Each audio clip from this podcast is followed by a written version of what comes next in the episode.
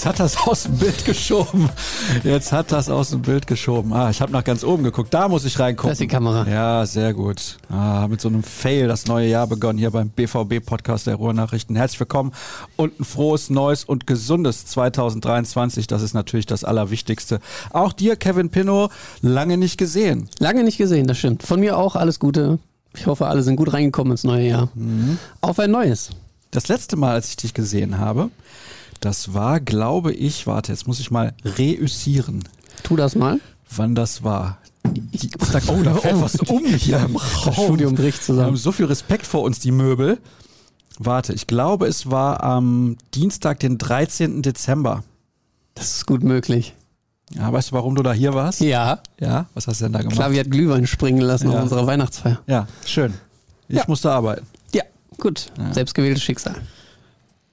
Kann man so oder so sehen, aber ja, in Teilen ist das natürlich korrekt. Was hast du denn gestern Abend gemacht? Gestern Abend Traumschiff geguckt. Gestern Abend? Ja, das die Wiederholung Sonntag. von Neujahr. Ja, haben wir nicht geschafft, Neujahr. Deswegen haben wir es gestern geguckt. Bahamas. Bahamas, genau. okay. Mit Flori. Habe ich nicht geguckt. Doch. Weder an Neujahr noch gestern, weil gestern habe ich was geguckt? Handball? Nee. Ausnahmsweise wird am, äh, jetzt muss ich mal kurz überlegen, 3. Januar dienstags kein Handball gespielt. Du, ich weiß es nicht. Erzähl's mir. Das Finale der Darts-Weltmeisterschaft habe ich natürlich geguckt. Aber gestern war, war gestern mal Finale schon? Ja, ja, klar. Ja? ja. Guck mal, habe ich verpasst. Aber ich habe das Halbfinale, stimmt, ich habe ja das Halbfinale vorgestern geguckt, dann war gestern Finale, ist richtig. Ja, ähm, ich habe aber auch nur so ein bisschen reingeseppt, würde ich sagen. Du hast geguckt, als der Deutsche so weit gekommen ist wie noch nie ein Deutscher. aber Gabriel auch nur Clemens. Ausschnitte. Und da hast nicht ich mal hab- komplett Nee, geguckt? live, Ah. nee, nee.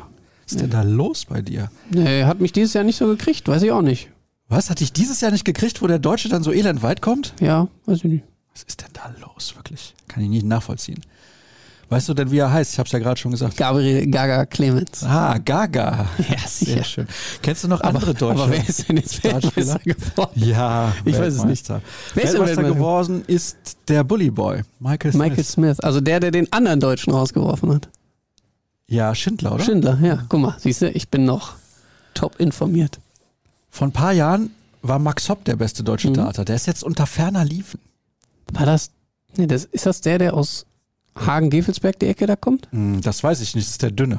Aber da kam auch, oder Die war das, sind ja eher oder war das dieser René, von größerer Statur. René Eidams, den gab's da glaube ich auch mal? ja, den gibt's auch. Ich glaub, also irgendjemand kommt da aus der Ecke, auf jeden Fall. Kann sein. Aber ich kann es auf jeden Fall nicht.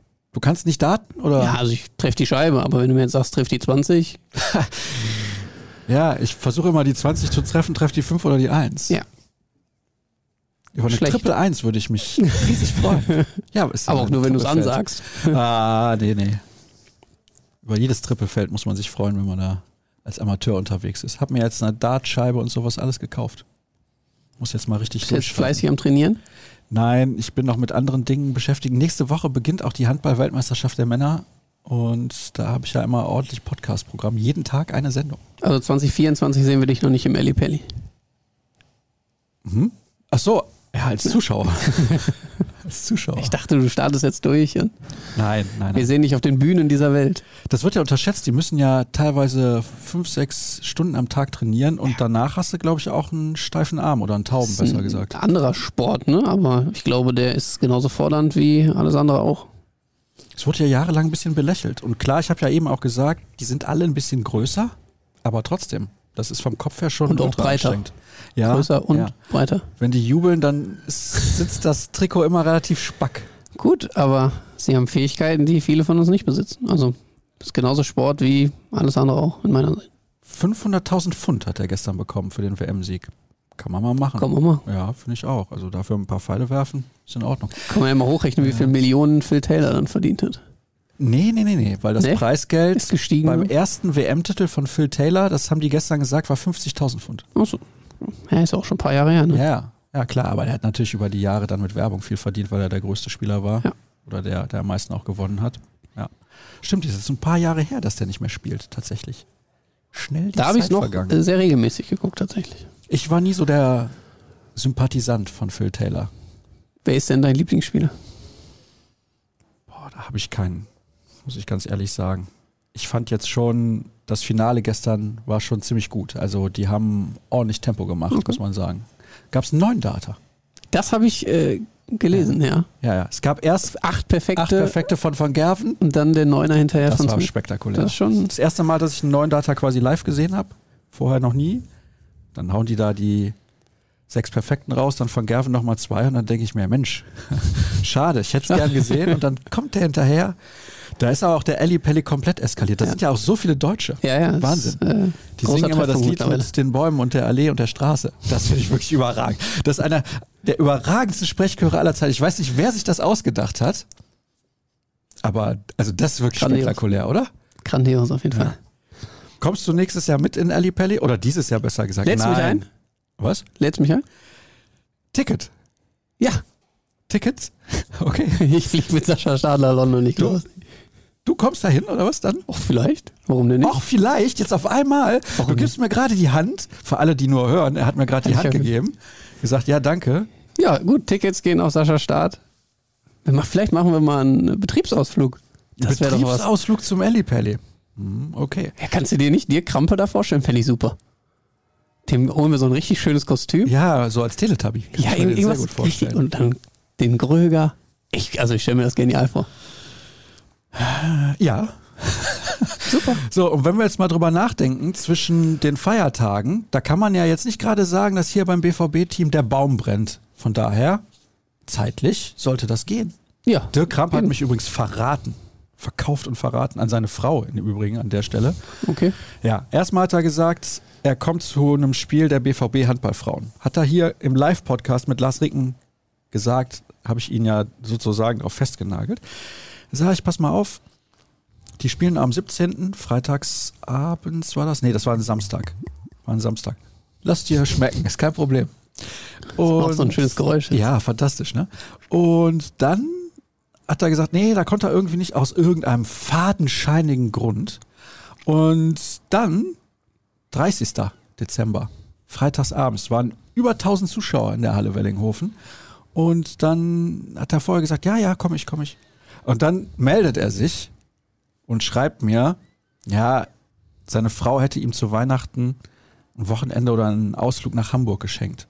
Und da wäre er auf dem Weg nach Hamburg. Was ist das denn für ein Kollege? Erstmal lügt er mich an. Ist ein sehr guter Ehemann. Mhm. Ich verbringe die nächsten acht, neun Tage mit ihm, also ich sollte jetzt nichts Schlechtes über ihn Ja, genau, da musst du aufpassen.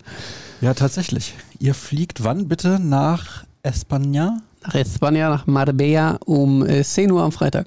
Ah, am Freitag schon. Am Freitag geht's los. Wann kommt ihr denn wieder? Am 14. Am 14. Samstag. Mhm, okay. Das heißt, Dirk ist dann in der Woche zwischen dem 14. und dem Auftakt der Rückrunde zu mir bei Gast. Bei mir zu Gast. Zu mir bei Gast. das? Auf jeden Fall kommt er vorbei. Der kommt hier Was hin, der sitzt da dann hier, wo ich los? sitze. Was ist denn da los? Ja, ist die erste Sendung im neuen Jahr, da muss man ein bisschen reinkommen. Alles gut. Hast du dir die Folge mit Gerd Kolbe gegönnt? Nein, ne? Mhm. Ist kein Problem. Ich war in das. Elternzeit. Aber letzte Woche nicht mehr. Letzte Woche nicht mehr, ne? Aber Ja. da hatte ich so viel zu tun. Mhm. Ist klar. War viel los beim War BVB. viel los. Also, nächste Woche wahrscheinlich spreche ich mit Cedric Gebhardt, weil der ist gerade in der Türkei. Richtig, gestern angekommen. In Belek im Trainingslager der U23 Genau. und bleibt da jetzt bis zum 11. und begleitet das Ganze. Auch nicht schlecht. Würdest du lieber nach Belek fliegen? Nee, ich glaube Marbella. Ja? Also ich habe schon mal in Silo Urlaub gemacht, deswegen Mhm. kenne ich die Ecke und Marbella war ich noch nicht. Ah, okay. Also Ja. mal was Neues Sehr sehen. schön. Fliegst du eigentlich nach London zum Spiel gegen den Chelsea Football Club? Nein, bin ich nicht eingeplant. Hm, Wer macht Ich das? glaube, an dem Abend moderiere ich die Live-Show. ah, Wer fliegt nach London? Ich glaube, ich glaube, es sind Dirk Kramp und Sascha Klaverkamp. gut. Warum? Nee, wollte ich jetzt nur mal so wissen. Ist klar, der Chef, der macht dann jetzt die K.O.-Phase auswärts. Naja, gut. Nein, sei ihm gegönnt. Von daher alles in Ordnung. Chef muss in der Regel auch immer am meisten arbeiten. Ist ja so. Soll er mal ruhig machen? Ja, finde ich auch. So, jetzt muss ich mal kurz überlegen, womit wir beginnen. Wir beginnen damit, dass Sebastian Aller wieder mit von Ja. der Partie ist. Das ist eine tolle Nachricht, Ja. haben wir uns alle sehr drüber gefreut. Was sind die Details für alle, die es nicht mitbekommen haben? Sollen wir jetzt nochmal ganz weit ausholen und die Geschichte von vorne erzählen? Also ich meine, jeder weiß ja mittlerweile, dass er im äh, Sommertrainingslager mit Borussia Dortmund war in der Schweiz. Dort ähm, ist dann Hodenkrebs bei ihm diagnostiziert worden. Er ist dann auch einmal bereits operiert worden, musste sich dann eine Chemotherapie unterziehen. Und dann wurde leider festgestellt, ähm, dass er noch einmal unters Messer muss. Das war dann im November der Fall und auch davon hat er sich offensichtlich sehr gut erholt und ähm, ist mittlerweile so weit gewesen, dass er jetzt Schritt für Schritt sein Comeback wirklich in Angriff nehmen kann. War dann am Montag erstmals ähm, wieder am BVB Trainingsgelände, hat dort äh, Teile der Leistungsdiagnostik absolviert. Ähm, die ganze Mannschaft wird da ja einmal durchgecheckt, gibt verschiedene Fitness-, Ausdauertests etc. Jeder ähm, kennt das, glaube ich, im Groben. Und da konnte man ihn jetzt dann auch ähm, beim, äh, bei den einzelnen Übungen sehen. Es gab ein Video vom BVB, auch verschiedene Bilder und wir haben ihn dann vorfahren sehen um 17 Uhr. Da wussten wir dann, okay, es ist wirklich fix. Wir haben vorher schon gehört, dass es wohl so kommen soll und ähm, ja, umso schöner, dass er jetzt einfach zurück ist und dann aller Voraussicht nach auch am Freitag dann mit der Mannschaft ins Trainingslager fliegt. Jetzt muss man die Euphorie aber so ein bisschen bremsen. Also es wird nicht so sein, dass er dann sofort mit der Truppe auf dem Trainingsrasen steht und sich ganz normal auf den Wiederbeginn der Bundesliga vorbereitet, sondern er wird dort hinten in Absprache mit den Ärzten, mit äh, dem Athletikteam von Borussia Dortmund ein individuelles Programm absolvieren, um dann vielleicht im Laufe der Saison tatsächlich integriert werden zu können in das Mannschaftstraining und vielleicht auch sogar noch das ein oder andere Mal auf dem Platz zu stehen. Die SZ hat jetzt heute nochmal aufgemacht, dass sogar ein ganz, ganz schnelles Comeback gegen den FC Augsburg nicht ausgeschlossen sein soll. Ähm, da wäre ich jetzt, glaube ich, ein bisschen vorsichtiger. Bin auch der Meinung, da sollte man nach so einer schweren Erkrankung nicht zu überstürzen. In den Gesprächen mit den Verantwortlichen von Borussia Dortmund haben wir auch erfahren, dass sie ihm alle Zeit der Welt geben wollen, ähm, die Gesundheit dieses Menschen äh, über allem steht äh, und das Sportliche da einfach in den Hintergrund rückt. Wenn er sich bereit fühlt, wenn die Tests ähm, so aussagekräftig sind und ähm, die Ärzte den Daumen nach oben geben, dann werden wir ihn sicher im Trikot von Borussia Dortmund sehen. Das hört sich relativ gut an. Er hat Teile der Leistungsdiagnostik Teile. mitgemacht, nicht alles. Genau, so wurde es uns zumindest übermittelt. Wir waren ja jetzt leider nicht hautnah dabei. Aber ähm, wenn man sich das Video auch mal anschaut, was der BVB geteilt hat, würde ich jetzt auch behaupten, dass die volle Intensität in den einzelnen Übungen vielleicht noch nicht so zu sehen war wie bei anderen. Aber auch da ist ja ganz logisch nach den äh, Strapazen, äh, die er da hinter sich hat, dass er da einfach noch nicht äh, 100% sofort wieder voll dabei ist. Was das aufzeigt, ist, dass man sich stark an die Fakten halten sollte, weil es gab ja nach dem zweiten Eingriff dann Spekulationen, spielt er überhaupt noch in dieser Saison, muss er seine Karriere vielleicht beenden. Und da sieht man, das hat anscheinend ja Früchte getragen, zumindest ist das der aktuelle Stand. Und mich freut das wirklich sehr, nicht nur, weil er natürlich sportlich eine riesige Hilfe für Borussia Dortmund wäre, sondern für den Menschen, Sebastian Aller. Das ist das Allerwichtigste. Und das macht vielleicht auch dem einen oder anderen, der an einer ähnlichen Erkrankung zu leiden hat, auch ein bisschen Hoffnung. Das ist ja auch eine gute Sache. Aber ich glaube, dass das die Mannschaft nochmal auf eine ganz andere Art und Weise ein bisschen beflügeln kann. Wie siehst du das? Das kann dem ganzen Team einen Motivationsschub geben, auf jeden Fall. Und ich glaube, das ist auch so ein bisschen der Hintergrund, warum er jetzt ähm, mit nach Mabea reisen wird. Zum einen natürlich, weil das gesamte Athletikteam, alle Ärzte äh, von Borussia Dortmund auch mitreisen. Das heißt, er hat da auch die bestmögliche ähm, Betreuung. Aber es gibt natürlich auch ihm einen Aufschwung zu sehen. Die Jungs, die sind nicht mehr so weit von mir weg. Ich trainiere nicht individuell. Ich trainiere, also ich, ich trainiere individuell, aber nicht an einem anderen Ort. Ähm, bin nah bei meinen Mannschaftskollegen, ähm, kann den Austausch mit ihnen suchen. Und ja, wenn dann auch die Mannschaft weiß, okay, unser Top-Stürmer, den man ja immerhin für äh, über 30 Millionen als Nachfolger von Erling Haaland verpflichtet hat, der macht gerade Schritt für Schritt für Schritt und ähm, kommt einem Comeback immer näher, dann äh, gibt das der Mannschaft natürlich auch einiges. Das ist ein interessanter Punkt, den du da gerade anführst, denn de facto konnte er sich ja von Anfang an nicht in die Mannschaft integrieren. Als das Trainingslager damals in Bad Ragaz begann, war klar, er muss jetzt ja in eine Therapie, eine Chemotherapie, muss sich da behandeln lassen und mehr oder weniger war das dann, ja, ich will nicht sagen, kein Thema mehr bei der Mannschaft zu sein, aber der Kontakt zu den Mitspielern, zu den neuen Mitspielern, den konnte er gar nicht richtig herstellen. Nein, vor allem nicht im alltäglichen Ablauf. Die werden natürlich in Kontakt gewesen sein. Es wird äh, sicherlich auch mal Treffen gegeben haben. Aber ähm, dieses tägliche Arbeiten mit allen Kollegen, mit ihnen zusammen zu sein, ähm, das war nach, boah, ich weiß es jetzt nicht mehr genau, aber fünf, sechs Tagen im Trainingslager äh, vorbei und man hatte ja jetzt auch vorher nicht so viel Zeit miteinander. Er ist ja nun mal neu gekommen im Sommer ähm, und äh, ja, dass er da jetzt nochmal so einen Integrationsprozess durchläuft, ist, glaube ich, sehr, sehr wichtig für beide Seiten einfach. Das glaube ich auch. Müssen wir uns einfach noch ein bisschen gedulden. Das Entscheidende ist, er ist jetzt erstmal wieder mit dabei und ich glaube, Borussia Dortmund wird auch extrem geduldig mit ihm sein. Sie haben bislang sehr, sehr viel Geduld gezeigt. Klar, du hast auch eben erwähnt, der hat unfassbar viel Geld gekostet, aber die Gesundheit geht auf jeden Fall vor. Und das Schöne ist, er strahlte halt auch direkt wieder. Ja, er ist also wirklich ähm, total happy. Das hat man auch ähm, gemerkt, als er dann äh, die, die Teile da absolvieren konnte. In dem Video sieht man das doch sehr, wie er sich gefreut hat. Ähm, und nochmal, was du sagst, äh, der hat sehr viel Geld gekostet, ähm, aber das fand ich gerade im Umgang von Borussia Dortmund, das muss man wirklich nochmal loben oder erwähnen, ähm, besonders erwähnen. Fußball ist so ein Millionenbusiness. Es geht immer um, um Ziele, um Spiele, um Tore, ähm, um viel, viel Geld natürlich. Aber was wir wirklich damals in Bad Ragaz erlebt haben, ist, dass das alles in den Hintergrund gerückt ist. Und das habe ich auch ähm, tatsächlich als mein BVB-Moment 2022 gewählt dass sich jeder nur um den Menschen Sebastian Aller gekümmert hat, sich Sorgen um ihn gemacht hat, das Sportliche. Und äh, natürlich auch dieser schwerwiegende Ausfall, das muss man einfach ganz klar sagen, ähm, erstmal für die Verantwortlichen keine Rolle gespielt hat, sondern man war bei dem Ehemann, bei dem Vater Sebastian Haller, bei dem Freund Sebastian Haller. Und das war sehr schön ähm, zu sehen, wie man ihn da dann auf, dies, auf diesem sehr, sehr schwierigen Weg für ihn begleitet hat. Und wenn man jetzt auch sieht, was seine Frau Priscilla da ähm, auf Instagram postet, wie glücklich sie auch ist, dass man dieses schwere Jahr hinter sich lassen konnte, muss man seit Montag einfach nur sehr, sehr glücklich sein, den Mann wieder äh, im Trikot von Borussia Dortmund zu sehen oder noch im Trainingsshirt von Borussia Dortmund zu sehen und muss ihm jetzt, ähm, wie du es gerade schon gesagt hast, immer noch Zeit geben. Ähm, er muss auf sich selbst hören, auf seinen Körper hören. Die Ärzte werden ihn da sehr, sehr gut begleiten.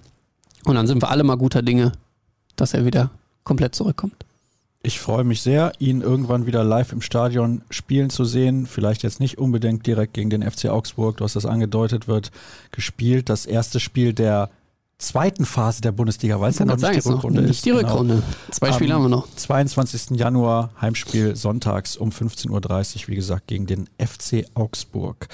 Und dann kommen wir von einem Stürmer, der sehr viel Spaß macht, zu einem, der gerade weniger Spaß macht. Der ist 18 Jahre alt, ein Riesentalent und hat natürlich eine gute Verhandlungsposition, weil sein Vertrag im Sommer ausläuft. Seine Leistungen in der bisherigen Saison sehr gut gewesen sind. In der vergangenen waren sie alles andere als gut. Das hatte natürlich auch einen Grund, weil er häufig angeschlagen und verletzt war und Marco Rose ihm auch nicht so viel Vertrauen geschenkt hat. Unter Edin Terzic läuft das sehr, sehr gut mit Yusufa Mokoko und trotzdem ja, gibt es so eine gewisse Unruhe und auch Missstimmung mittlerweile im Umfeld, was das angeht, denn er möchte anscheinend mehr Kohle, als der Verein zahlen will. So sieht das aus. Also man muss das Ganze ja nochmal richtig einordnen. Im kommenden Sommer läuft sein Vertrag aus. Er könnte den Verein ablösefrei verlassen. Wäre natürlich für Borussia Dortmund ein enormer Verlust. Deswegen hat man frühzeitig die Gespräche mit äh, Yusufa Mukoko und seinem Berater Patrick Williams ähm, gesucht, hat versucht, eine Einigung zu erzielen, ähm, hat, glaube ich, auch verschiedene Angebote nochmal in gewissen Bereichen nachgebessert. Und jetzt liegt bereits seit einigen Wochen, wenn nicht sogar Monaten, das anscheinend ähm, finale Angebot vor. Und damit soll Yusufa Mokoko und sein Berater und auch wohl seine Familie im Hintergrund immer noch nicht zufrieden sein. Es wird über verschiedenste Summen spekuliert. Das ist immer äh, sehr schwierig. Es gab ja auch etliche Hörerfragen dazu. Wie ist es jetzt? Sind es drei Millionen, sind es sechs Millionen? Wie sieht das mit dieser Signing-Fee aus? Da komme ich gleich auch nochmal zu. Ähm, das sind natürlich im Kern alle Spekulationen. Diese Zahlen wird äh, weder Yusufa Mokoko selbst, noch der Verein, noch der Berater jemals bestätigt haben. Ähm, natürlich hat man so eine Range und weiß, wo die sich wahrscheinlich bewegen werden. Und deswegen kommen diese Zahlen auch hin. Ähm, diese drei bis sechs Millionen, um die es da im Jahr geht, ähm, wie die jetzt aufgeteilt sind in Grundgehalt und in leistungsbezogene Gehälter ähm, oder Boni, die dann noch on top kommen, das ähm, kann man nur spekulieren. Aber Stand jetzt ähm, scheitert es nach unseren Informationen daran, dass die Signing-Fee, ähm, also das Handgeld, was ähm, Yusufa Mokoko gerne hätte für seine Unterschrift unter dem Vertrag von Borussia Dortmund, ähm, noch zu gering sei. Es sollen 10 Millionen geboten worden sein für diese Unterschrift. Ähm, man muss jetzt nochmal vielleicht für den einen oder anderen erklären, würde er jetzt zu einem anderen Club wechseln, müsste der ja keine Ablöse für ihn zahlen, weil er nun mal ablösefrei ist, der Vertrag läuft ja aus. Und da würde er ein sattes Handgeld natürlich kassieren für diesen Wechsel. Mittlerweile ist es so, dass Spieler und Berater das eben auch von dem Verein verlangen, bei dem sie aktuell sogar noch unter Vertrag stehen, wenn sie diesen dann eben dort verlängern. Und ähm, ja, da ist jetzt wohl gerade der Punkt erreicht, wo Borussia Dortmund sagt, hier ist eigentlich Schluss. Yusufa Mokoko sagt, hm, ein bisschen mehr hätte ich gern noch. Dementsprechend sind die Fronten gerade etwas verhärtet zwischen mhm. beiden Parteien. 10 Millionen Euro habe ich da gelesen. Und dann frage ich mich doch, für einen 18-Jährigen, der keine 50 Bundesligaspiele gemacht hat, ist das gerechtfertigt? Was sagst du? Also da kommt jetzt komplett meine persönliche Meinung äh, heraus. Da geht es jetzt nicht darum, ähm, was weiß man, was weiß man nicht, ähm, sondern was ich persönlich davon halte.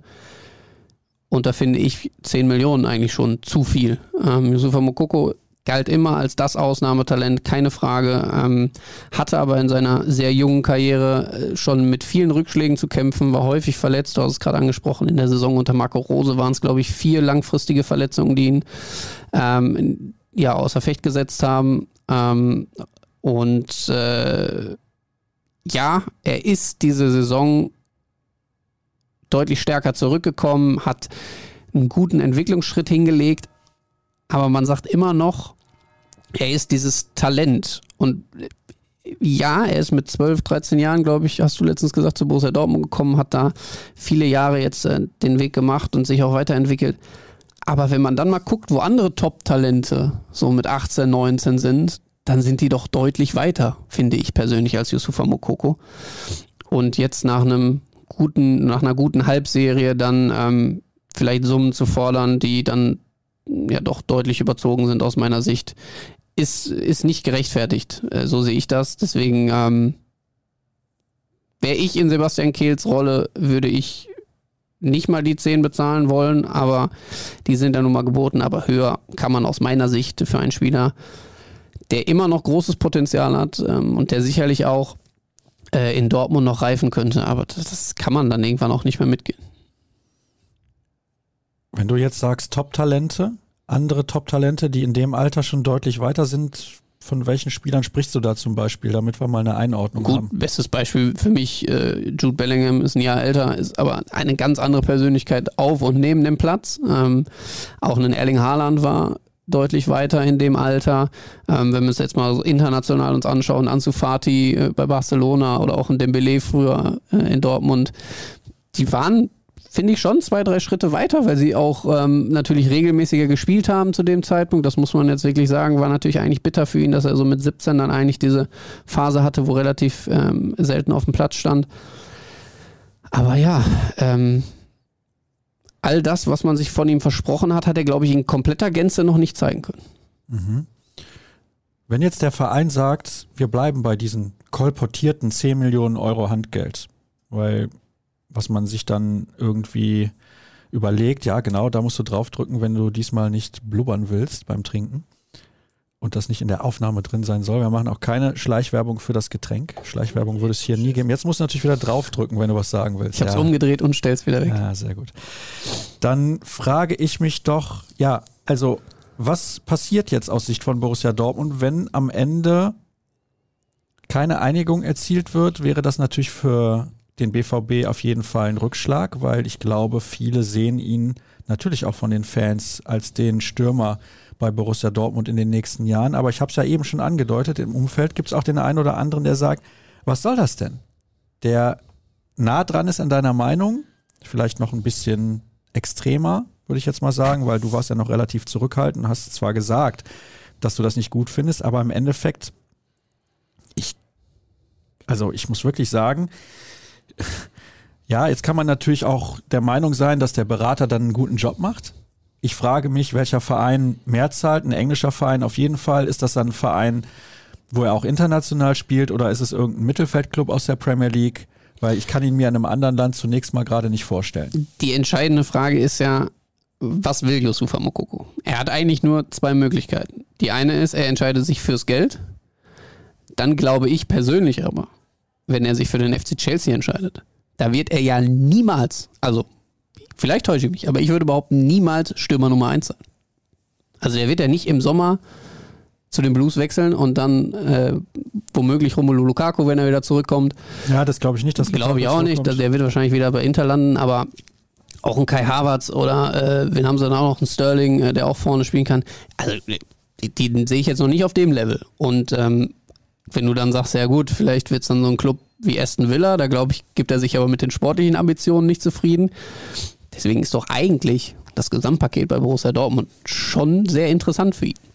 Man darf natürlich nicht vergessen, dass, wir haben ihn gerade schon angesprochen, Sebastian Aller, wenn wir das jetzt mal alles äh, mit dem positiven äh, Blick betrachten und sagen, er könnte zumindest wieder richtig einsteigen im Sommer, wäre also quasi ein Neuzugang für die kommende Saison. Auch dann, glaube ich, müsste er sich selbst bei Borussia Dortmund hinten anstellen. Wenn du sagst, ähm, viele sehen ihn als den Stürmer für die kommenden Jahre, auch da bin ich noch ein bisschen vorsichtig. Okay, also du bist sehr skeptisch, dass man überhaupt das investieren sollte, was man gerade bietet? Ja, schon. Mhm. Weil ich nicht glaube, dass er, dass er Borussia Dortmund komplett als Stürmer Nummer 1 helfen kann. Und vor allem glaube ich, dass er sich nicht mit der Rolle als Stürmer Nummer 2 zufrieden gibt. Und das macht es, glaube ich, schwierig. Ja, das ist eine schwierige Gesamtsituation. Er braucht natürlich Spielzeit, um besser zu werden. Die Frage ist, wo bekommt er die? Wo hat er auch mehr Unterstützung als bei Borussia Dortmund? Weil ich glaube, dass er schon innerhalb des Vereins sehr, sehr viel Unterstützung hat. Das ist gar nicht der Punkt.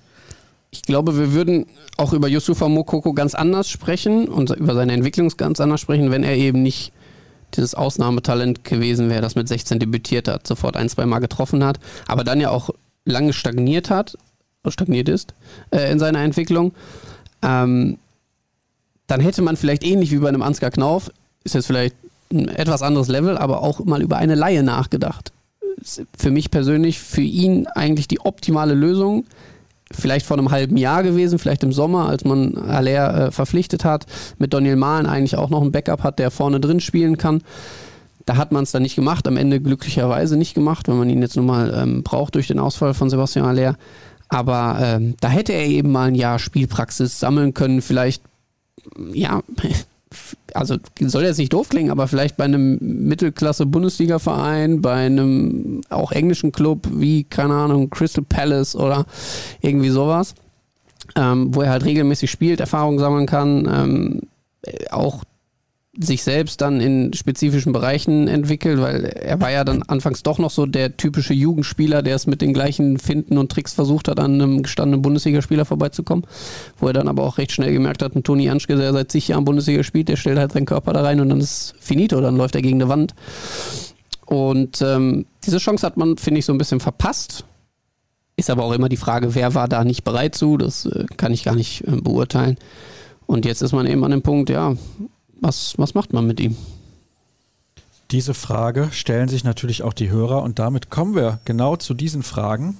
Jetzt schaue ich mal, ob es da zunächst nochmal, ja, nimm dir nochmal einen Schluck, ob es da zunächst nochmal ein paar Fragen gibt zu Mokoko. Gibt es natürlich, da wird mal gefragt. Aha, sollte Mokoko bei 10 Millionen Handgeld nicht lieber schnell gehen? Dazu haben wir ja schon ein bisschen was besprochen. Ein Mokoko, der angeblich utopische und meiner Meinung nach ungerechtfertigte Summen verlangt und ein Spieler, der zweimal seinen vermeintlichen Herzensverein für den Ruf des Geldes verlassen hat und sich gerade über die Vergabe seiner Rückennummer echauffiert. Quo war das Fußball? Ja, quo war das Fußball? Anthony Modest ist da gemeint. Nee, ich denke, Cristiano Ronaldo ist damit gemeint. Nein, bei der Rückennummer ist Anthony Modest gemeint. Ja, aber nicht bei dieser Frage. Da kommt gleich noch eine andere. Das glaube ich schon, dass da Anthony Modest mit gemeint ist. Ach, wieso? Was ist denn da los? Er hat sich doch aufgeregt, dass jetzt Davy Selke seine 27 beim ersten FC Köln trägt. Ach so, habe ich gar nicht mitbekommen. Hast du nicht mitbekommen? Nein, ich wusste nur, dass bei wie heißt der Verein von Ronaldo? Al-Nasser. Ja. Al-Nasser. Dass es da einen Spieler gab, der hatte die sieben, der wollte die sieben nicht abgeben und dann hat der Verein ihn einfach rausgeworfen. Jetzt hat Ronaldo die sieben. Ja, aber ich glaube, da geht es um Anthony Modest tatsächlich, ah, okay. der sich in äh, seiner Instagram-Story so ein bisschen kryptisch ausgedrückt hat, aber im Kern konnte man da schon rauslesen, dass äh, er nicht ganz so glücklich war, dass der erste FC Köln seine 27 vergeben hat. Was ich kurios finde, bei Borussia Dortmund trägt er die ja auch nicht. Da musste er die 20 nehmen bei Karim Adiemi, die er schon hatte. Mhm. Ja. Gut.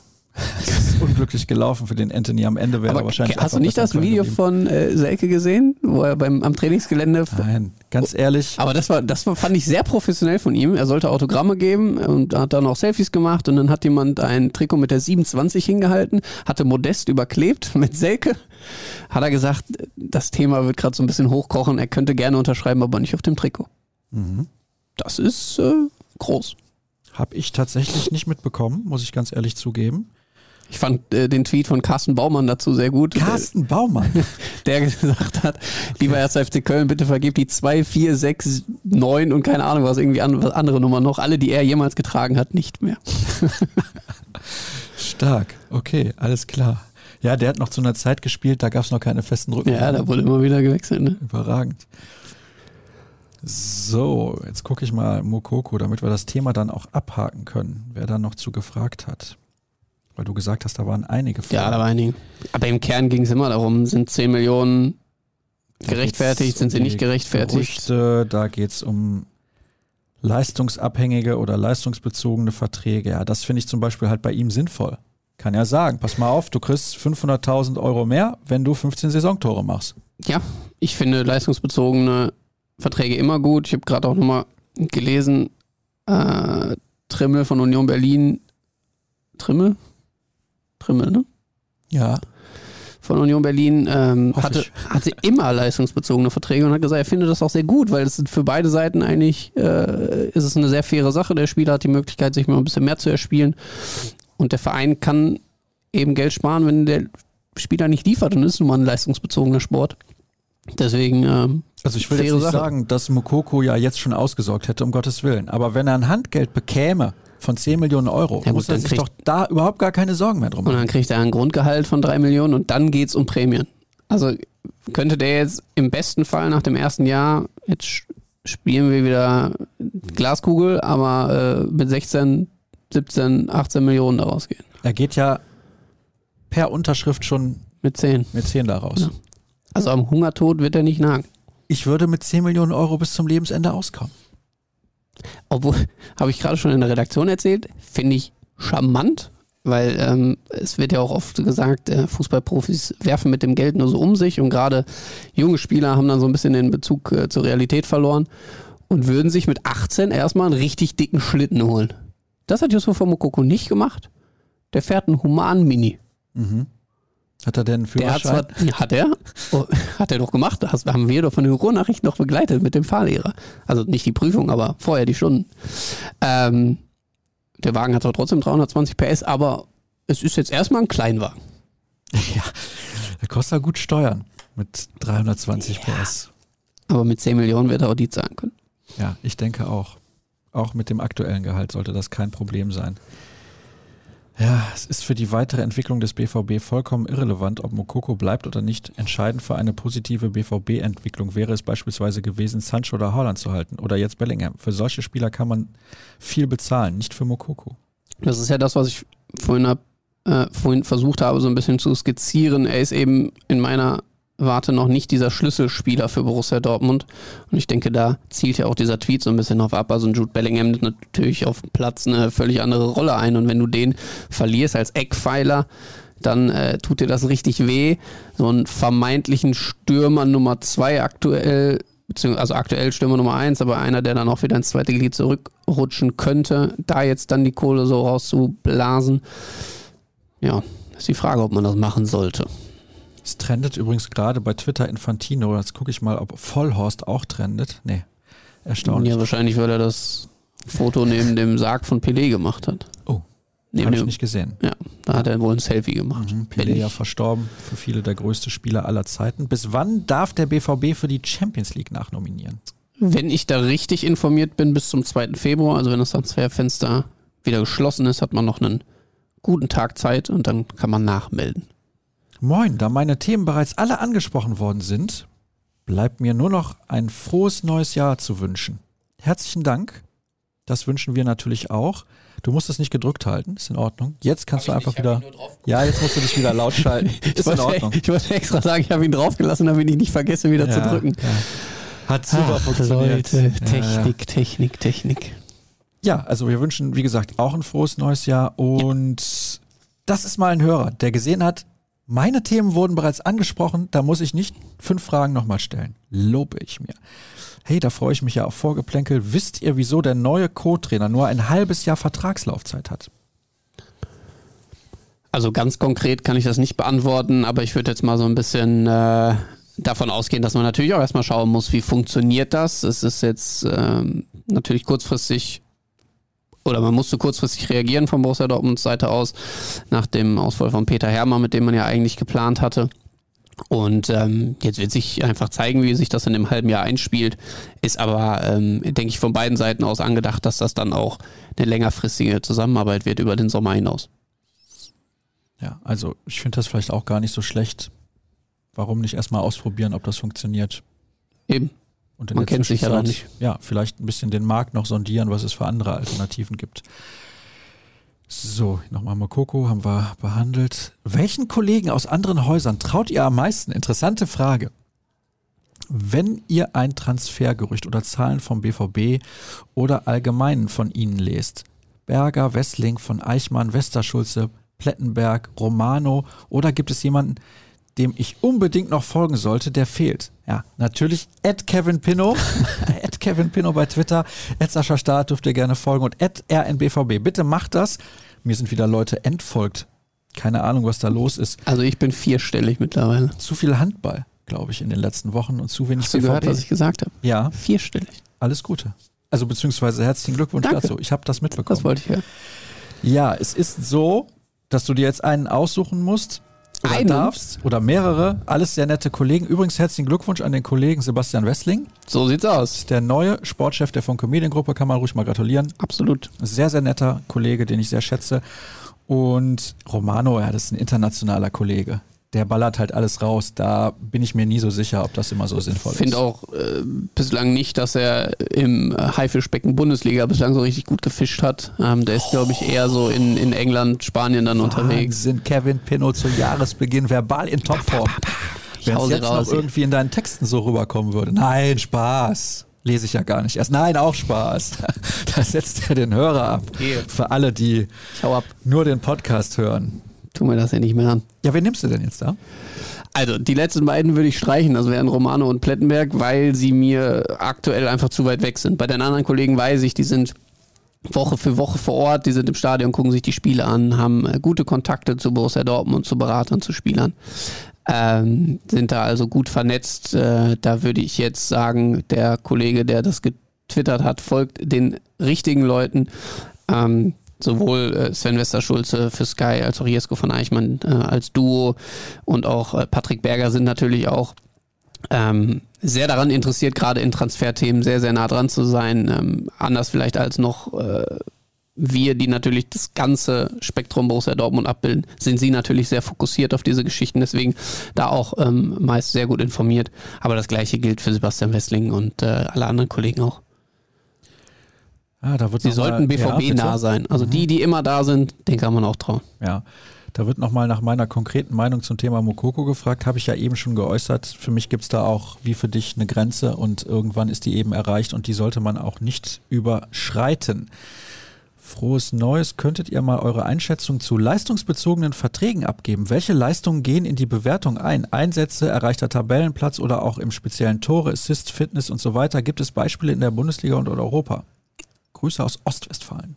Es gibt sicherlich Benchmarks, die äh, mannschaftsbezogen sind, wo es darum geht, äh, wo landet Borussia Dortmund als Team. Ähm, aber es gibt äh, in diesen Verträgen dann eben auch Inhalte, die sich komplett auf den Spieler beziehen. Du hast es gerade schon gesagt, ähm, zum Beispiel so eine Torklausel, wenn du 15 Dinger machst in der Saison, dann gibt es ein bisschen mehr. Oder wenn du auf 25 Einsätze kommst, äh, davon, weiß ich nicht, 10 Mal in der Startelf gestanden hast. Das sind alles so Variablen, die man sich da einbauen kann. Ich glaube, so konkrete Fitnesswerte äh, werden da jetzt dann nicht mit einbezogen. Also nur wer 100 Klimmzüge schafft, kriegt 100 mehr, das äh, glaube ich nicht. Äh, wie viele schaffst du? Klimmzüge, kann ich dir genau sagen, Null? gar kein. Echt? Kein einzigen? Kein- kein- Sogar ich ich, der gar so- nichts kann, schafft welche. Klimmzüge für mich die schlimmste Übung auf diesem Planeten. Ich weiß nicht warum, ich kann mich da nicht hochziehen. Kann ich nicht, kriege ich nicht hin. Wahnsinn. Vielleicht auch nie, weil ich nicht trainiere, aber ja, kriege ich nicht hin. Okay, alles klar, hätte ich nicht gedacht.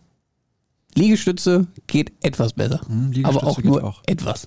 Aber auch nur auf drei Fingern pro Hand. Ne? Hm, dann keiner.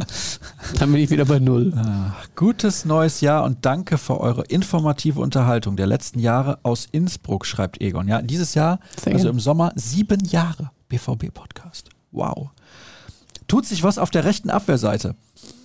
Denn alles, was da versucht wurde, ist doch ein schlechter Witz, fast ebenso peinlich wie das Mokoko-Theater. Tut sich da was? Das hat auch jemand anders noch gefragt. Meunier war da nochmal Thema, deswegen werde ich die Frage gleich nicht nochmal vorlesen. Ja, tut sich was auf der rechten Abwehrseite? Still ruht der See. Ich hab's heute mit so Floskeln, ne? Ähm, ich glaube, Borussia Dortmund hat das im Anschnitt, aber nicht zwangsläufig für den Winter. Also da ist, ja auch immer so die Krux im, im Wintertransferfenster. Boah, wer ist da wirklich so auf dem Markt? Sind das die Spieler, die einem wirklich auch langfristig dann weiterhelfen? Sind wir doch mal ehrlich, im äh, Winter werden doch meist dann auch äh, Transfers getätigt, die eigentlich nur jemanden schnell ersetzen oder die für ein halbes Jahr irgendwie angelegt sind. Ähm, ich glaube, meistens tut man sich da keinen Gefallen mit. Deswegen äh, wird man das Thema sicherlich auf der Karte haben, man wird es auch angehen, aber eher mit Blick auf Sommer.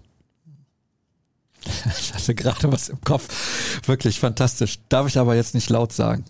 Deswegen habe ich so ein Grinsen. Du bist heute ein ganz unangenehmer Gesprächspartner. Findest du? Ja, du mobst mich. Jetzt lässt du mich hier mit so einer Neugierdelücke da. Ich werde auch ständig gemobbt. Nein, ja gut, für die Haare, das ist ja auch. Das ist ja, Hm, warte mal, jetzt muss ich wieder nach oben gucken. Nee, ist top. Sitzt.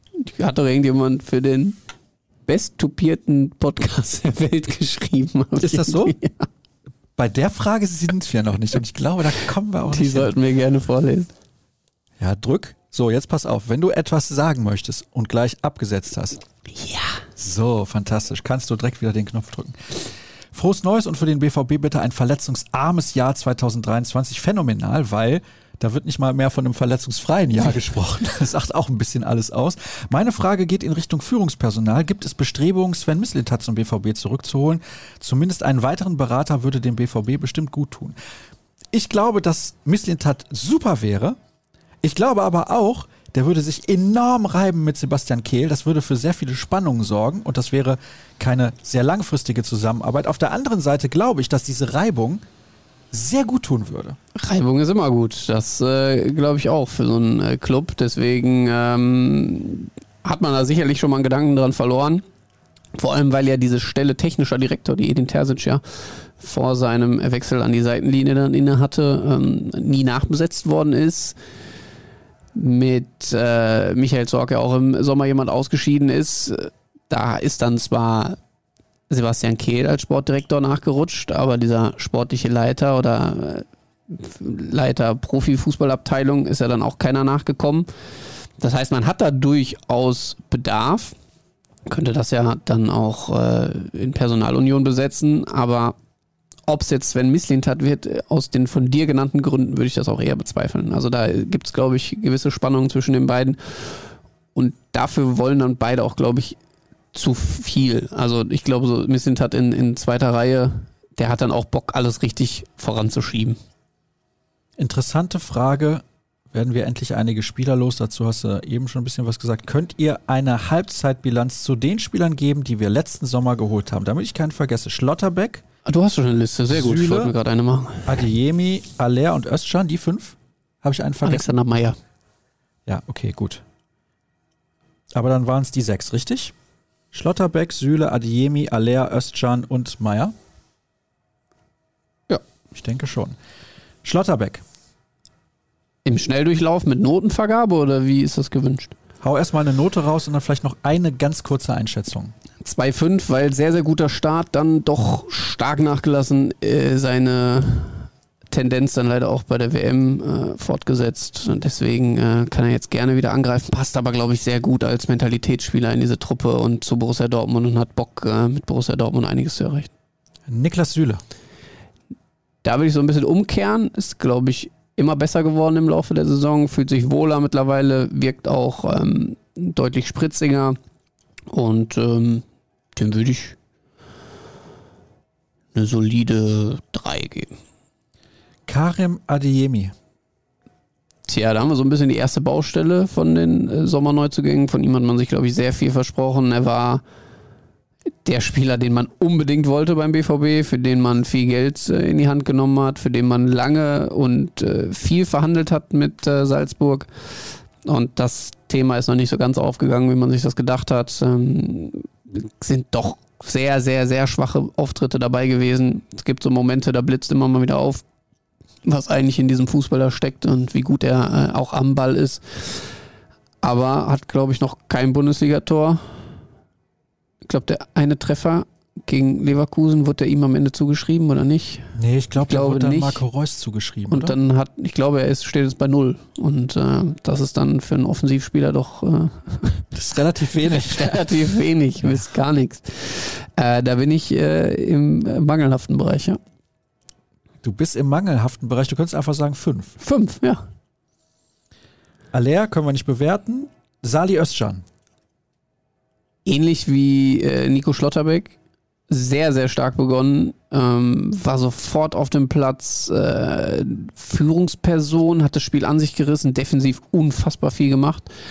Ähm, er muss jetzt noch so ein bisschen lernen, den Part von Modahut auch noch zu übernehmen, also Spielgestalter zu werden. Natürlich hat er eine etwas andere Rolle in der äh, auf der Doppelsechs mit Jude Bellingham, weil Bellingham dann eben klar der offensive Spieler ist, der da alles äh, rauf und runter läuft, oft auch auf Positionen auftaucht, wo er vielleicht eigentlich gar nicht auftauchen sollte, deswegen Löcher entstehen. Özcan ist dann der klassische Abräumer, das macht er herausragend.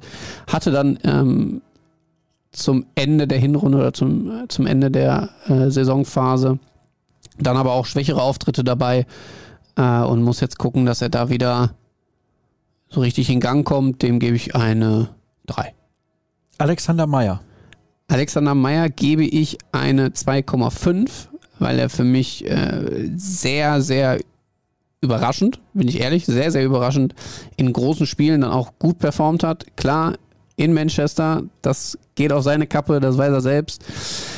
Aber trotzdem, dass ein Spieler, der vor einem Jahr noch mit Jan Regensburg gegen Fortuna Düsseldorf und Co. gespielt hat und in Aue vor ein paar wenigen Zuschauern teilweise, äh, jetzt dann auf der ganz großen Bühne Champions League, Derby, ähm, hat er gegen Bayern gespielt? Oh, das ist eine gute Frage. Ich glaube, er hat auch gegen Bayern gespielt. Ich glaube ja. Ich glaube, er hat auch gegen Bayern gespielt.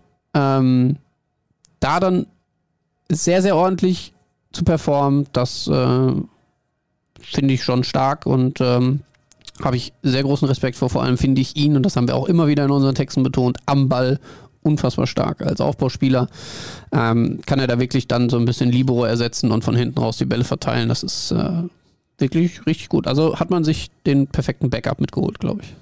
Wenn wir über Haare reden in dieser Sendung, müssen wir auch über David Döring reden, der da gerade hinten am Drucker steht. Aber anscheinend ist das Mikro aus. Mikro ist aus. Im Studio. Ja. Hört uns nicht. Nein, oder er versucht wegzuhören sozusagen und einfach nur eiskalt zu sein. Aber ist egal.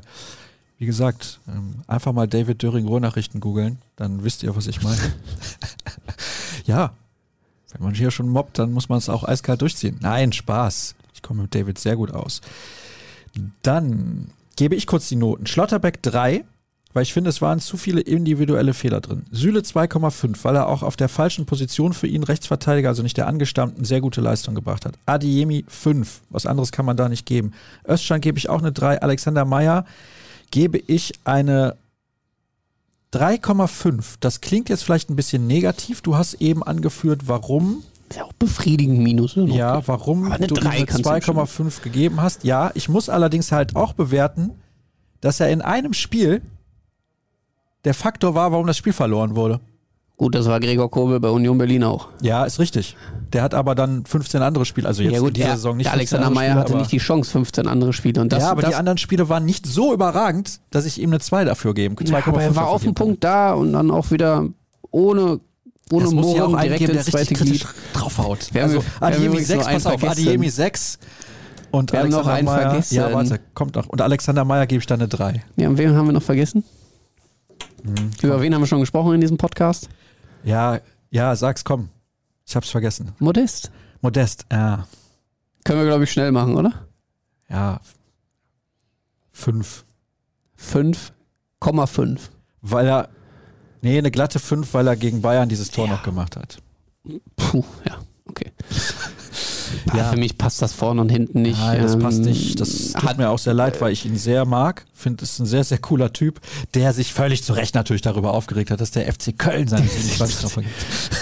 Ja, ist immer schwierig. Ich saß hier im Sommer im Podcast und habe gesagt, das könnte mit Modest eindeutig äh, passen, dass man da zumindest jemanden hat, der vom Profil ähm, Aller ersetzen kann. Aber Jetzt pass ich habe aber auch immer Ja. gesagt, fußballerisch wird das nicht funktionieren. Also da mangelt es einfach an Technik, an ähm, Zielstrebigkeit dann auch. Und das hat sich bewahrheitet. Okay, pass auf. Modest. Das Problem ist, er hätte einfach sagen müssen, Adiemi, gib mir deine 27. Dann hätte er geknipst, Dann meinst du? hätte er geknipst und dann hätte der Spieler sagen müssen, also Adiemi hätte sagen müssen, nee, kriegst du nicht. Dann hätte der BVB Adiemi rauswerfen können und hätte nicht so einen weiteren Null-Tore-Stürmer da. Wären aber dann schlecht investierte Millionen im Sommer gewesen. Ja, aber man muss halt, manche Klauseln müssen rein. Aber wechseln dürfen sie ja jetzt nicht mehr im Laufe der Saison, dürfen ja Nummern nicht mehr geändert werden. Das war im Übrigen so in der NBA, als Michael Jordan wieder zurückgekommen ist, er hatte ja immer die 23, hat er die 45 genommen. Und dann hat er wieder die 23 genommen in der Saison danach und dafür musste er eine Geldstrafe zahlen, weil es nicht erlaubt ist, eine Nummer, die schon retired ist, also nicht mehr vergeben werden darf, Ach, die war schon- äh, wieder zu Die aktivieren. hing schon unterm Hallendach. Ja, ich denke schon.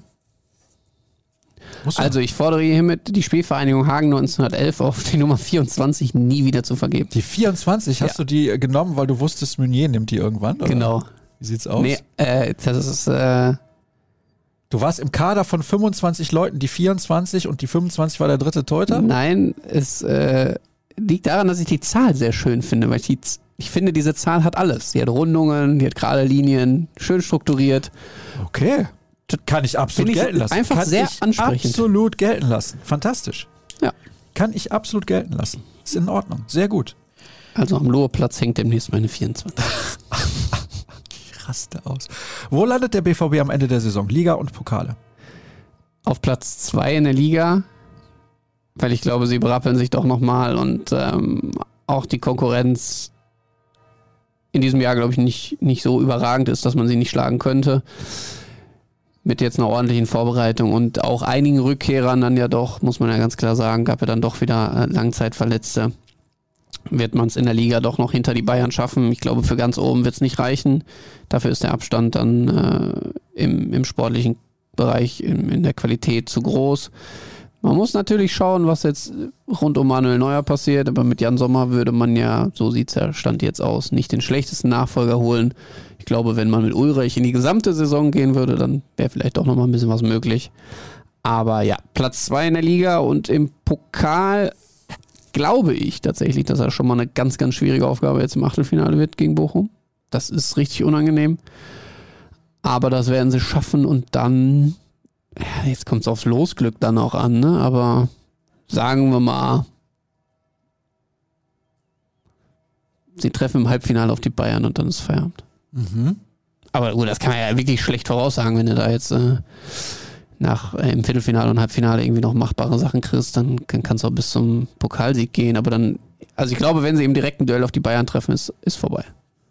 Okay, gut. Dann würde ich mal behaupten, dass das genauso eintritt. Nein. Halbfinale zu Hause gegen die Bayern.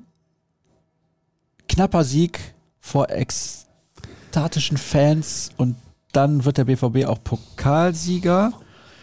In der Liga Platz 3, sage ich. In der Champions League Hinter wem? hinter den Bayern und ich glaube, dass es aktuell dann doch gut funktioniert bei den Kollegen aus Leipzig. Mit Marco Rose. Ja, da hat er schon zuletzt jetzt gezeigt, was geht und er hat jetzt halt auch nochmal eine Wintervorbereitung, das muss man ja dann auch nochmal in, in Betracht ziehen. Und gegen Chelsea, finde ich, ist es 50-50. Ach, Champions League habe ich nicht gesagt. Ja, was denkst du? Ich glaube, es ist 49, 51 pro Chelsea. Also, das ist schon noch ein bisschen geilerer Also Kader. auch, 49 pro Chelsea. ne? Nee, 51 pro Chelsea. Ah, okay. Es ist schon ein bisschen geilerer Kader, wenn man sich da so die einzelnen Ja, Spieler anguckt. aber die Leistungen in dieser Saison sind Nee. jetzt nicht so berauschend. Das ist richtig. Ja. Aber da, also du musst auf jeden Fall zwei richtig gute Tage haben. Wen hat der BVB in der Hinterhand, falls es mit Mucki keine Einigung gibt?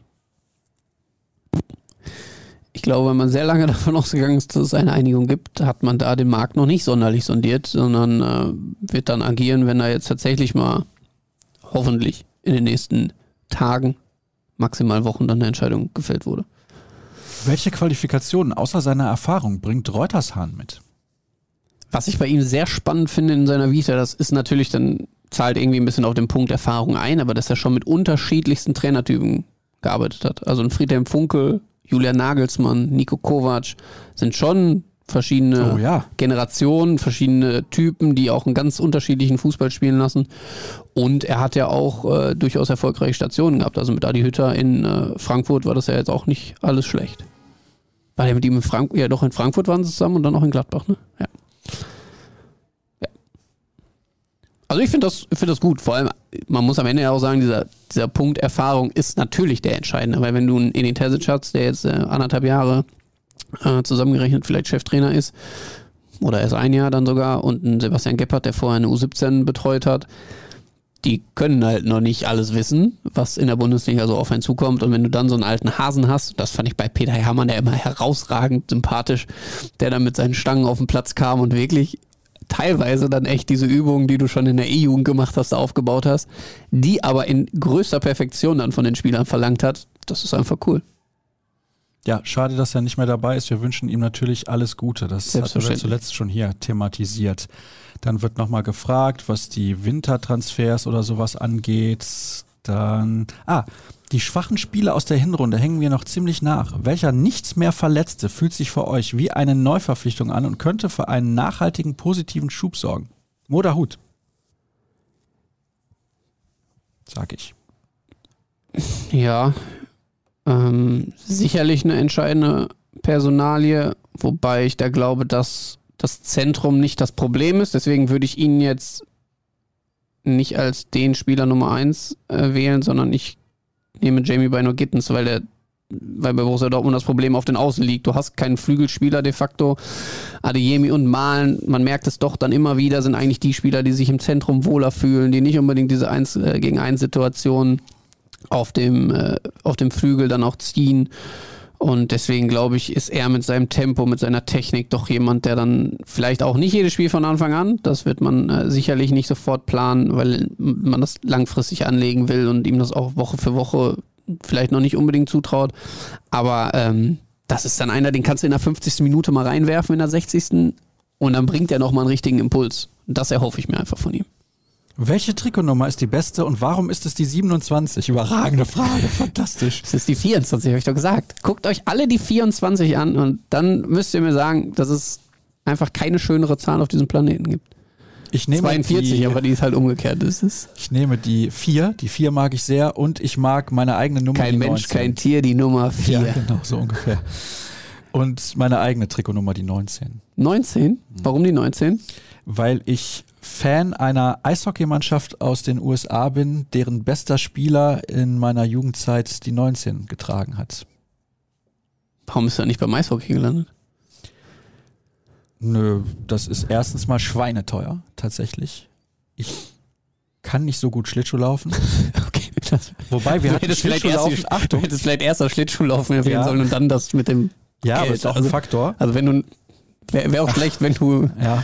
Sprinter wärst und könntest nicht laufen. Also das ist halt ja, genau. Oder ich wäre irgendwie. Handballer und du kannst nicht Redakteur werfen. und kann Achso, nicht aber das hast schreiben. du ja geschafft.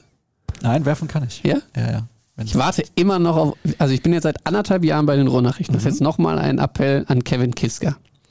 Ihr habt mir immer erzählt, es gibt hier eine Fußballrunde. ja, in anderthalb ja, Jahren gab es hier Ja, keinen gut. einzigen Kick. Ja, gibt einzigen. Eine WhatsApp-Gruppe, in der seit Monaten nichts geschrieben wurde. Da wurde einmal was reingeschrieben, Genau. der Termin Statt, konnte nicht stattfinden. konnte nicht stattfinden Ja. und seitdem ist wieder Funkstille. Also ich bin nach wie vor dafür, dass wir endlich mal kicken gehen. Ich würde Nein. gern mal Florian Gröger am Ball sehen, dich sowieso. Am Ball geht's, aber nach zehn Minuten ist dann aber auch Schicht Luft. Ich bin dafür fliegende Wechsel. Okay. Flügelflitzer Krampe. Ja, der hat ja aus gesundheitlichen Gründen gesagt, seine Karriere ist beendet. Stimmt, ich deswegen macht er auch nie beim, richtig ummähen. deswegen ne? macht er ja. auch nie beim Journalistenkick mit. Ja, es stimmt. Hm. Hm. Er hat Angst, dass er sich dann einfach mal das Kreuzband reißt. Kiska prahlt auch immer mit seiner Karriere beim SC Dorstfeld 3. glaube, es war der SC Dorsfeld. Ja, ich bin auf jeden Fall bereit. Also jetzt nicht Ja. die nächsten dreieinhalb Wochen, da kann ich nicht, Ich aber nicht. Bin weg. im Februar könnte ich dann wieder. Ja, guck mal. Ja, Wir könnten doch mal, jetzt, Ja. jetzt, du hast ja auch mal so Ideen, live on tape, äh, live einfach mal sowas rauszuhauen. ja natürlich. Was ist denn, wenn wir mal einen, einen Kick organisieren von Hörern gegen das RNBVB-Team? Ja, wir haben aber wenige Spieler in unserem Team. Ja, aber für so eine Halle auf sechs kommen wir ja, doch. das stimmt. Das stimmt. Und dann Livestream oder, Oder was? man macht mal so ein Turnier. Hm? Dann Hm? Livestream? Ja. Hallenfußball-Stadtmeisterschaften. Ja, da ja müsst ihr reinschauen, Leute. Also das ist ganz großes Kino, was Ich wusste, wird. dass das in Dortmund ein großes Thema ist. Ja. Ich hatte aber nie die Gelegenheit, weil irgendwie hat das zeitlich nicht gepasst und dann in den letzten Jahren hatte ich das nicht so mitbekommen. Dann gab es die Pandemie und dann jetzt merke ich, oh, verdammt, war ich letztens in Wellinghofen, Halle sehr voll. Da hat eine Mannschaft, ich weiß nicht, wie sie heißt, gegen eine andere gespielt und spielt die komplett an die Wand. Komplett an die Wand. Also eine Mannschaft hat gegen die andere Mannschaft. Ja, das passiert teilweise bei Turnieren so. Also hat die komplett an die Wand gespielt, vergibt Chancen, wo ich mir denke, Junge, also den muss man einfach reinmachen. Gut, lässt sich von oben immer leicht sagen, aber musste man wirklich reinmachen. Die hätten 5-6-0 führen können, verlieren am Ende das Spiel. Und die anderen waren wirklich schlecht. Das ist der Witz. Die waren nicht gut. Aber die anderen haben das so Larifari runtergespielt. Ah, Großchance, ah, leider vergeben. Und dann am Ende verlieren die. War wirklich überragend. Muss man aber auch nochmal sagen, also wer es nicht in die Halle schafft, auf ruhrnachrichten.de, ihr kriegt alle Spiele live gestreamt aus sämtlichen Hallen.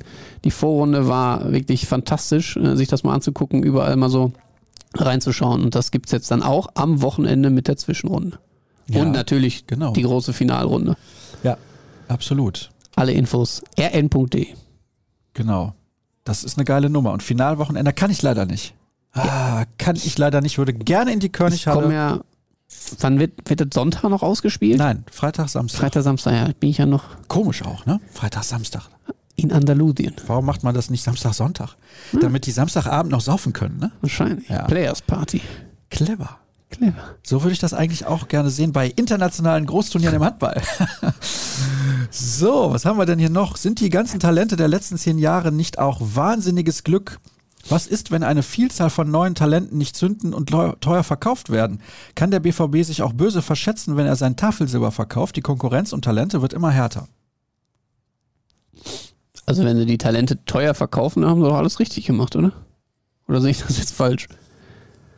Ja, dann haben sie halt selber nicht mal diese Talente im Kader. Ich glaube, darum ging's. Ja gut, ist natürlich immer eine Wette auf die Zukunft, wenn du da irgendwie so einen 15-, 16-, 17-Jährigen verpflichtest, aber ähm, man verfügt offensichtlich bei Borussia Dortmund über ein sehr, sehr gutes Scouting und deswegen ist das, äh, glaube ich, nicht Glück, sondern wirklich harte Arbeit, weil man die Märkte da sehr gut sondiert und ähm, ja, dass der ein oder andere bei Borussia Dortmund dann nicht den Sprung in den Profikader schafft und äh, den Weg woanders hin äh, macht, ist, glaube ich, äh, ganz, ganz logisch. Das geht einfach nicht. Du kriegst nicht jeden Jugendspieler hoch und du kriegst auch nicht jeden externen hoch. Aber da ist man schon sehr gut aufgestellt. Hier ist nochmal eine Meinung von Andreas zu Mokoko, die ich einfach nur vorlesen möchte. Mokokos Verhalten zeigt drei Dinge. Maßlose Selbstüberschätzung, fehlende Dankbarkeit und fehlende Identifikation mit dem BVB. Das derzeit größte Problem zwischen Mannschaft und Fans ist die Identifikation. Beim Aufbau eines Teams, mit dem man sich identifiziert, hat Mokoko aus meiner Sicht somit nichts mehr verloren. Hinzu kommt, dass er nicht so gut ist, als dass man hier für einen 18-Jährigen ein überhöhtes Gehalt zahlen müsste dann müsste er schon ansatzweise so wert, wertvoll für den BVB sein wie Sancho, Haaland, Bellingham. Da haben wir eben Sind wir doch einer Meinung, würde ich sagen. ausführlich drüber gesprochen. Hier wird nochmal über Mokoko nochmal gesprochen. Jugendabteilung bzw. Trainingszentrum in Brakel, Erweiterungsbauten. Patrick, ich weiß, du fragst das regelmäßig. Allerdings, wenn wir etwas wüssten, würden wir darüber berichten. Das so stimmt. ist es. Hier nochmal gesundes neues Jahr. Da geht es nochmal um die Gehälter. Wie will man da CL-taugliche Spieler verpflichten, also Champions League-taugliche, wenn die anderen Vereine einfach mehr Kohle haben? Ja, das ist natürlich auch ein bisschen schwierig. Frohes Neues. Bei mir herrscht nach der unsäglichen Katar-WM und der schwachen Hinrunde des BVB mit teils Slapstick-Fußball aktuell wenig Vorfreude auf den Restart der Bundesliga. Geht es euch ähnlich? Es hält sich bei mir auch noch arg in Grenzen. Aber ich bin natürlich jetzt auch fokussiert auf die Handball-WM, die nächste Woche Mittwoch startet, muss ich zugeben. Und habe dann zweieinhalb Wochen gefühlt nur Handball und einmal in der Woche BVB-Podcast, kommentiere da. Kollegen von Sport Deutschland TV und bin auch unterwegs international mit den BVB Handballfrauen. Also für mich Handball, Handball, Handball und BVB Podcast. Für mich jetzt wieder Fußball, Fußball, Fußball und insofern äh, habe ich auch Bock drauf, weil ich ja jetzt doch dann, wie ihr vielleicht der ein oder andere mitgekriegt hat, relativ lange raus war. Aber seit Anfang November natürlich auch eine spielfreie Zeit eigentlich dann gewählt habe. Sie müssen dann schon mal ein bisschen schöner spielen, damit man ein bisschen mehr Freude hat. Ja, aber also jetzt mal wieder Stadion, mal wieder ein schönes Spiel sehen, da habe ich jetzt schon mal wieder Lust drauf. Und auch jetzt gerade natürlich Mabea, da freue ich mich drauf. Mhm. Okay, gut. Ja, das kann ich auch verstehen. Schönes Wetter da unten in Spanien wahrscheinlich. 20 Grad. Paar Tapas, reinpfeifen. Ein paar Cervezas. Ich hoffe, der Krampe kennt da die guten Buden. Moin Giorno, ihr beiden, und ein frohes neues Jahr an den besten Podcast, das ist Herr Rick Gebhardt, der da schreibt. Nein. Ziemlich ruhig auf der Abgangsseite. Ja, ja, die Ladenhüter. Da haben wir eben auch schon was zu gesagt. Ist natürlich genauso schwer, Spieler loszuwerden, wie gute Spieler zu bekommen im Wintertransferfenster. Ja, es dreht sich nach wie vor ne, um, um Nico Schulz, um Felix Passlag. Das sind natürlich alle Spieler, die keine Perspektive bei Borussia Dortmund unbedingt haben, aber die leider aus BVB-Sicht auch nicht unbedingt einen Abnehmer finden. Und äh, es ist nach wie vor bei beiden so, dass da nicht unbedingt viele bis gar keine Angebote auf dem Tisch liegen. Hier nochmal was zu Mokoko. Dann schreibt jemand ein frohes neues Jahr, ihr tollen Menschen. Fußball? Nee, muss ich noch nicht haben. Regt mich noch früh genug wieder auf. Spätestens ab dem 22. Dann. Ja, so wird's kommen. Ich habe eine Frage. Nein, ich habe keine Frage, schreibt er. So ist richtig. Ich wollte nur sagen, dass ich mich extrem für Sebastian Aller freue, dass er so schnell wieder dabei ist. Alles andere ist jetzt sowieso Bonus. Da haben wir ja zu Beginn was zu gesagt und das sehen wir exakt genauso. Ja. Schönste Nachricht der vergangenen zwölf Monate, glaube ich. Was lässt euch noch hoffen, dass der BVB unter die ersten vier kommt? Die Rückkehrer, wirklich, also so ein, so ein Dahut nochmal reinwerfen zu können, Jamie Bino Gittens in der Hinterhand zu haben. Ich glaube, ein Giovanni Reyna, der jetzt auch nochmal aufgrund der Vorbereitung ähm, alles intensivieren kann. Das ist ein Punkt. Und ich glaube, dass Edin Terzic jetzt nach einem halben Jahr tatsächlich auch seine Baustellen kennt, die sehr gut analysieren konnte in den äh, spielfreien Monaten jetzt und äh, genau weiß, wie er die Spieler jetzt anpacken muss, um dann in der, in der zweiten Phase tatsächlich nochmal ein paar Körner mehr bei jedem rauszukitzeln. Sehr gut, sehr gut. Hier wird auch noch geschrieben, es ist nicht so, dass man bei einem Umbruch und der starken Konkurrenz nicht zwangsläufig damit rechnen muss, die Champions League auch mal zu verpassen. Ja, muss man vielleicht. Klar muss man damit rechnen. Also es kann immer passieren. Also man hätte mit diesen ganzen Neuzugängen, die wir jetzt da aufgezählt haben, auch komplett in die Tonne greifen können. Das haben sie glücklicherweise nicht getan. Es gibt äh, ein, zwei Spieler da. Gibt sicherlich noch ordentlich Verbesserungspotenzial, aber der Umbruch ist im, im Kern ja dann doch ja, nicht unbedingt gelungen, aber auf jeden Fall nicht zum Desaster geworden. Markus schreibt etwas, was andere schon geschrieben haben. Erstmal gesundes neues Jahr, ihr Halunken. Wie blickt ihr auf die Rückrunde? Mit Platz 4 wäre ich aktuell sehr zufrieden. Sollte man eventuell noch einen Ersatz für Flankengott Meunier verpflichten? Bester Podcast weiter so. Dann haben wir noch eine letzte Frage. Was ist eure Meinung zur Champions League-Reform? Aus meiner Sicht ist die Häufigkeit der Spiele einfach nicht fanfreundlich. Wie soll sich der reisefreudige Fan das noch leisten können? Leider war auch Watzke an der Durchsetzung der Reform beteiligt. Ich fand den Wettbewerb wunderschön, so wie er war. Und finde diese Reform in vielerlei Hinsicht eine absolute Katastrophe. Zum einen, gut, das wird nach ein, zwei Jahren dann wahrscheinlich auch wieder anders aussehen, finde ich ihn extrem undurchsichtig. Also wer spielt jetzt aufgrund welches Koeffizienten gegen wen? Wo werden die Spiele ausgetragen? Es soll ja so ein Ligensystem, glaube ich, geben mit 36 Mannschaften. Jede Mannschaft soll acht Spiele haben gegen verschiedene Gegner, also nicht 4-4, sondern mit und Rückspielen, sondern acht komplett unterschiedliche Gegner. Ähm, und dann die, jetzt muss ich wieder überlegen, die ersten acht sind automatisch fürs Achtelfinale qualifiziert und die anderen von Platz 9 bis 24 spielen dann noch so eine K.O.-Runde, um ins Achtelfinale zu kommen. Finde ich unnötig. Ähm, und ich glaube, eins dieser Hauptargumente der UEFA ist ja immer, wir wollen die Zahl der Top-Spiele erhöhen.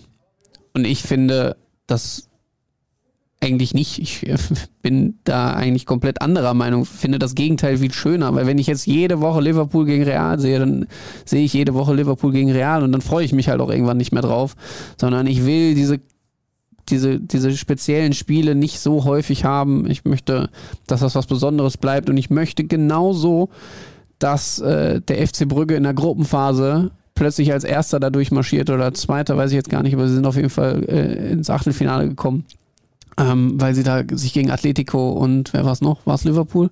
Ich glaube ja, ne? Mhm. Gegen Atletico und Liverpool durchsetzen. Das finde ich eigentlich immer noch äh, das sehr Charmante an der Champions League, dass du da so vier, fünf Teams hast, die dann äh, ja auch nochmal für so eine richtige Überraschung sorgen können. Und vielleicht äh, ja, überdenken werden sie es nicht mehr, nur weil ich das jetzt hier in diesem Podcast sage. Aber ich hätte mir gewünscht, dass man da bei dem alten System geblieben wäre. So, jetzt haben wir im Prinzip alle Fragen beantwortet. Jetzt kann ich nur noch mal verweisen auf ein paar Dinge. Erstmal gibt es, glaube ich, demnächst dann auch wieder BVB Kompakt von den Kollegen, die sich darum kümmern. Ich weiß nicht ab wann. Da Nächste bist du Woche besser informiert als ich. Werde ich es wissen. Ich denke, relativ bald werden sie wieder loslegen, glaube ich zumindest. Ich erkundige mich. Ich möchte natürlich aus egoistischen Gründen nochmal darauf verweisen. Nächste Woche Mittwoch spielen die BVB-Frauen zu Hause gegen den Thüringer AC um 19.30 Uhr in der Halle Wellinghofen. Absolutes Topspiel in der Bundesliga. Ganz, ganz wichtig für den weiteren Saisonverlauf, wenn man noch Zweiter werden will. Jetzt waren am 30. Dezember über 1000 Leute in der Halle. Das war genial und ich hoffe, es werden auch regelmäßig wieder 1000 werden. Also kommt gerne, kommt auch nach Hamm am Sonntag. European League Gruppenphase gegen Molde Elite aus Norwegen. Man weiß nicht, wie gut der Gegner wirklich ist. Könnte ein tolles Spiel werden. Ist eine schöne Halle. Und da lade ich alle herzlich ein, dass ihr da hinkommt und euch ein tolles Handballspiel anseht. Nächste Woche Mittwoch auch. Und dann nerv ich euch mit Handball erst wieder ab Anfang Februar, denn dann gibt es nur Auswärtsspiele bis zu diesem Zeitpunkt. Und ihr habt ja noch keinen Fußball, wo ihr hingehen könnt. Von daher gibt es auch keine Ausreden. Hm? In eigener Sache hast du ja schon Werbung gemacht, wo man dich überall hören kann. Wissen wir jetzt schon? Nee. Doch, hast du doch erzählt hier. Sportdeutschland da mit WM und was war das? EM. Ja, aber das ist alles, was ich gesagt habe. Ja. Ich könnte auch viel mehr Eigenwerbung machen. Nee, reicht. Komm. Findest du das ausreichend? Oder kannst du jetzt hier aus der Tasche noch wieder dein Buch vorholen? Nein, kann Nein. ich nicht. Habe ich diesmal nicht mitgebracht. Ah, okay. Könntest es aber gerne kaufen. Kevin Pinnow hat es nicht getan. Ich, du wolltest mir ein Exemplar überreichen. Hast du bis heute nicht getan. Ist das so? Habe ich das gesagt? Hast du gesagt. Ich glaube, das gibt es sogar auf Tape hier. Okay, dann such die Sendung raus, dann bringe ich eins mit. das ist es mir nicht wert, dann investiere ich Bitte? lieber 10 Euro. Nee, mit 10 Euro kommst du nicht aus. Nee? Nein. Guck mal, teuer ist er auch noch. Nein, kommst du nicht mit aus. Es geht um Qualität. Qualität kostet Geld. Und der Druck ist halt so teuer. Hast du noch was? Folgt uns auf ruhrnachrichten.de, sämtlichen Social Media Kanälen, denn da werden wir euch, äh, wenn ich von wir spreche, meine ich dir, Krampe und mich, aus dem Trainingslager versorgen. Wirklich äh, näher dran kann man nicht sein als wir beiden, glaube ich. Und von daher schaut gerne rein. Ähm, die gesamte Berichterstattung gibt es natürlich auf ruhrnachrichten.de slash bvb. Auch da gerne vorbeischauen, sich das Abo holen. Lohnt sich definitiv. Hat man jetzt, glaube ich, auch gerade in der spielfreien Zeit gesehen, wo man auf vielen anderen Portalen sehr wenig über Borussia Dortmund gelesen hat und bei uns täglich mindestens drei Geschichten. Also das äh, muss uns erstmal jemand nachmachen. Von daher würde sich das lohnen, bei uns ein Abo abzuschließen. Und sonst? Kennst du Malik? Selbstverständlich. Der ist näher dran im Trainingslager. Das ist nicht richtig, weil er ist im gleichen Hotel wie wir. Ja, aber kann immer als Fan einfach im Hotel der Mannschaft rumlungern. Kann ich auch. Als Fan kannst du das nicht. Und das wirst du auch sowieso nicht tun. Nee, das werde ich nicht tun, weil ich hier noch zu tun habe. Aber ähm, schöne Grüße an Malik. Malik hat mir gestern ein Foto geschickt und sagt, Kevin, weißt du, wer mir ein Trikot geschenkt hat? Und ich sag, wer? Sebastian Aller. Nein, ernsthaft? Er hat gestern ein Trikot von Sebastian Aller bekommen Stark. beim Rausfahren. Er hätte ihn im Sommer schon mal nett gefragt, ob er denn eins bekommen könnte. Er hat eins bekommen. Finde wow. ich toll. Und Überragend. ich glaube, mit dieser tollen Geschichte ja. sollten wir die Leute entlassen in diesen wunderschönen ja, Tag. Fantastisch. Das höre ich sehr, sehr gerne. Malik war übrigens beim Handball. Kannst du gerade mal ein Beispiel dran nehmen. An der Stelle war es das. Folgt uns, wie gesagt, auch sehr, sehr gerne auf Twitter. At Kevin Pino, at Sascha Staat, at RNBVB. Habt eine gute Zeit und bis nächste Woche. Tschüss. Ciao.